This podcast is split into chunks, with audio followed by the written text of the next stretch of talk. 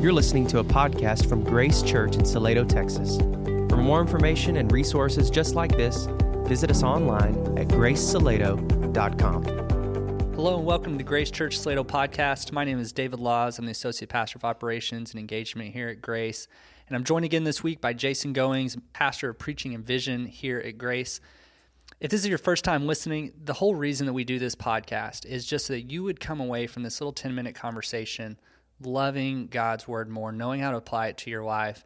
And so that's our desire for it. And this week we're looking at Colossians chapter 1, verses 16 and 17. And it says this For everything was created by him in heaven and on earth, the visible and the invisible, whether thrones or dominions or rulers or authorities all things have been created through him and for him. He's before all things, and by him all things hold together.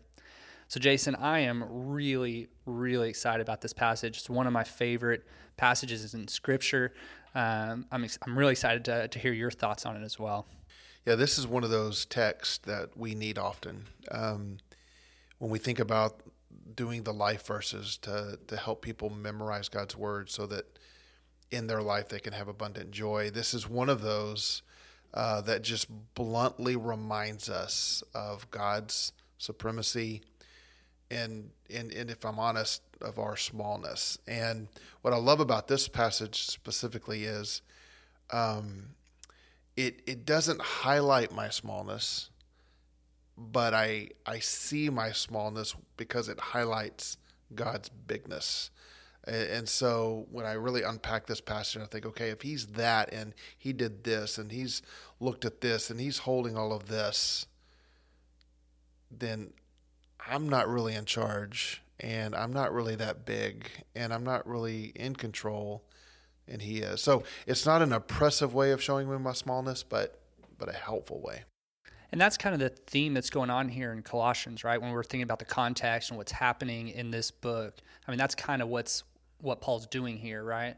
Yeah, he's uh, writing to the church in Colossae, gatherings uh, of some some groups there, and and um, he's really headlining and exalting the centrality of Christ and and His beauty, um, His authority, uh, really bringing it all in before he goes into this mode of calling us to a Christ-centered life he is establishing the centrality of Christ right here. It's good. It's good stuff. So, what are when you break it apart and you start looking at some of these pieces? There's a lot of beautiful parts of this. What are some of those puzzle pieces that you see in this verse?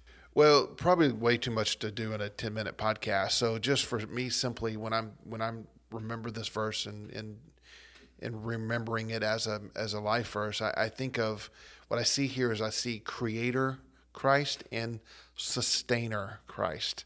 Uh, there's more, right? But but really, the, uh, he, created. He is the creator, Son of God. And what I like about this is it doesn't say he created some things.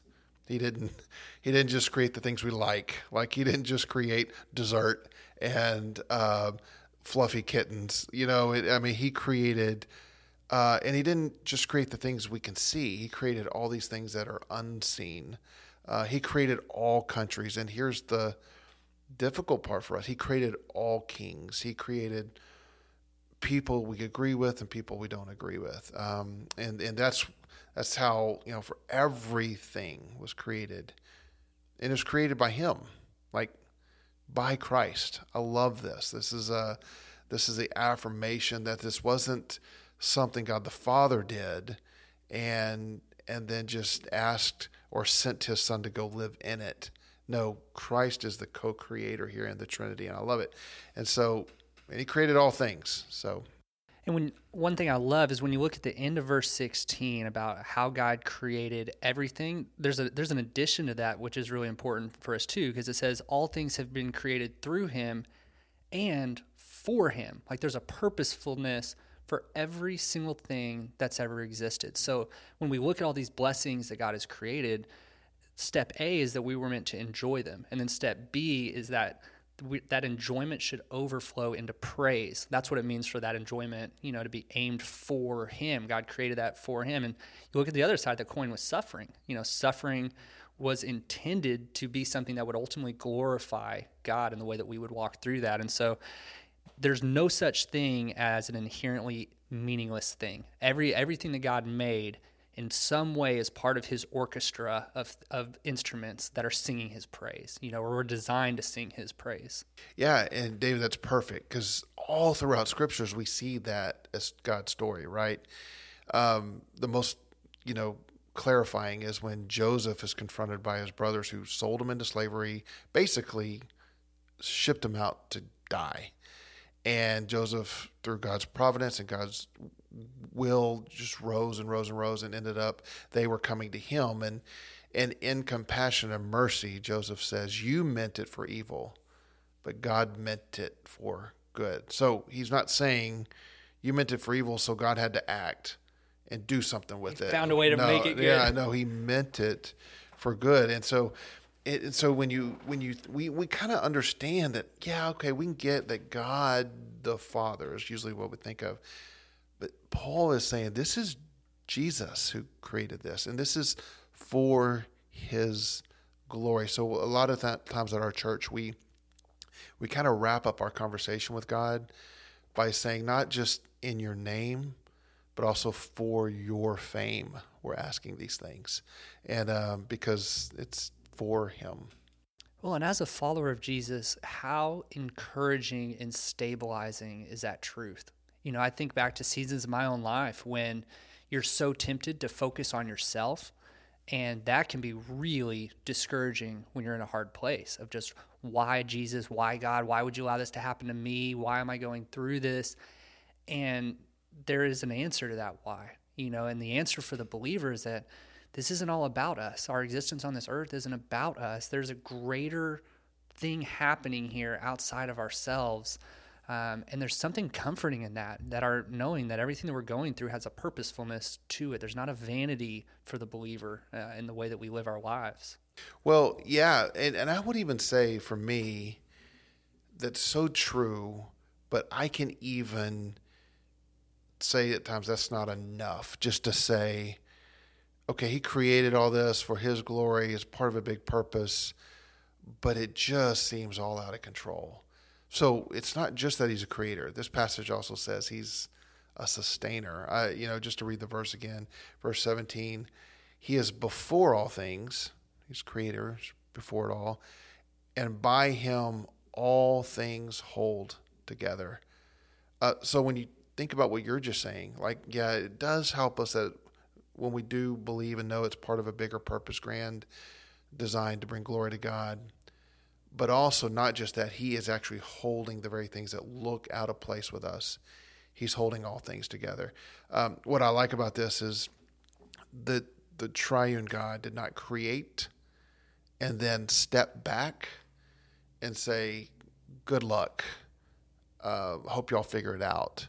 Um, we don't believe in it in the kind of open theism there no god is intricately involved and he's holding things together. Now, for us, it doesn't look like sometimes he's holding everything together, but he's our creator and he's sustaining what he creates. He's holding it. So, well, and I think something that you said is important because when you when you read a verse like this, there's so much truth wrapped up in it that part of what we should be called to respond with is believing that that is true. And it's easy to think that that it's just knowledge. Like this is just something we're supposed to just throw in our head. But you kind of, I think, touched on something really important when we're talking about how do you apply a passage like this? Like, how do you take this passage that's just talking about who God is and make it meaningful for us?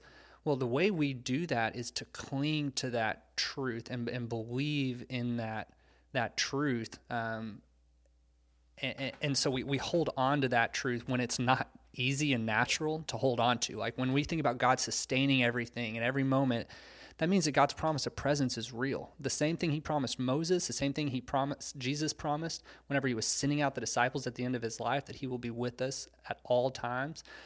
Uh, we have to remember that when we look at passages like this. Like God's not leaving. He's not just abandoning us and hoping for the best, but He is with us through the Holy Spirit. Well, it and His presence with us isn't a, a passive presence. Like He's with us doing work, and um, and so when I've thought about this over my life and think about it, in the context of this week also, the applications for this text, believe this, are, are helpful on, on a macro level and on a personal micro level. Like on a on a macro level, you know, we think about this week, Afghanistan, Haiti. Um, we think about this last year, um, pandemic, riots, national unrest. We in our country are kind of new to the national unrest, but national unrest have been going on for a long time all throughout the world.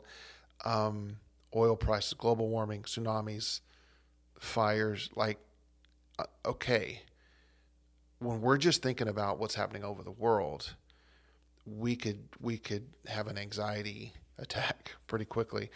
But we remember God's holding, He's working, He's active. Something's going on that we don't see, even though we're weeping as we're seeing it. Um, um, you know, the questions I've had, you know, who who's overseeing the stuff? I mean, if I'm honest, when I'm watching the the stuff in Afghanistan, who's to blame? Right? We ask questions like that. If something happens at work and or a church implodes, or it's we we look we're looking for somebody to put the crosshairs on. Okay, it's one way to go. Another way could, we could go is like, you know what? We don't have the answers. It, it's important that we kind of ask the hard questions, but ultimately, God's not surprised by it all. He's working, and man, it frustrates. We wish we knew why all the time, but we don't. And so that that's the macro level. Yeah, and it ties back in a way um, to that idea of this being a stabilizing, comforting truth for us. Because I, I, almost think about it back when we were moving a lot, and my daughter just didn't get it. She was asking, you know, why? Like, why? Like, why are we going here to here to here? And in my mind, there was just too much for her to grasp. Like, it wasn't something I could just explain in a way that she's to get it and be like, oh, okay, now I feel better about moving.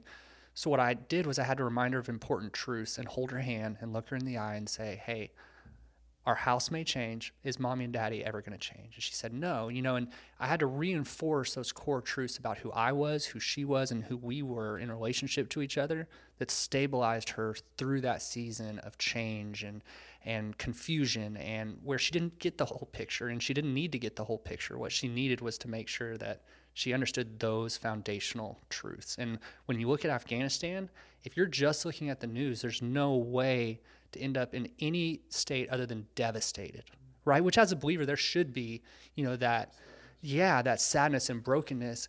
And there can be a piece of that where we look at it through the lens of knowing God is sovereign over this.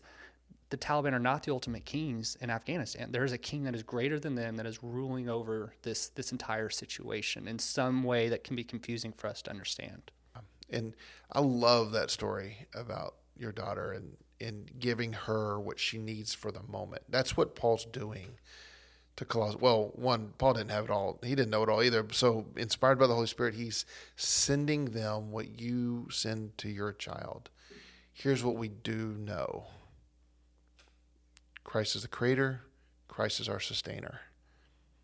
You know, walk with me, go with me. I'm not leaving you, I'm holding you, and it's going to be good. And so I like that story. And I think there's other things that we could probably parse out of this passage, but I think that's a really good anthem for us to hold on to at the end of this podcast is that God never changes. He is who He is. He is the one that is sovereign. All things are for Him and through Him and from Him. So we want to say thank you for listening to the Grace Church Salado podcast. We hope that this discussion spurred you on in your love for Jesus and your love for people this week. And we'll see you next Wednesday for our episode on Psalm 115, verses 2 and 3.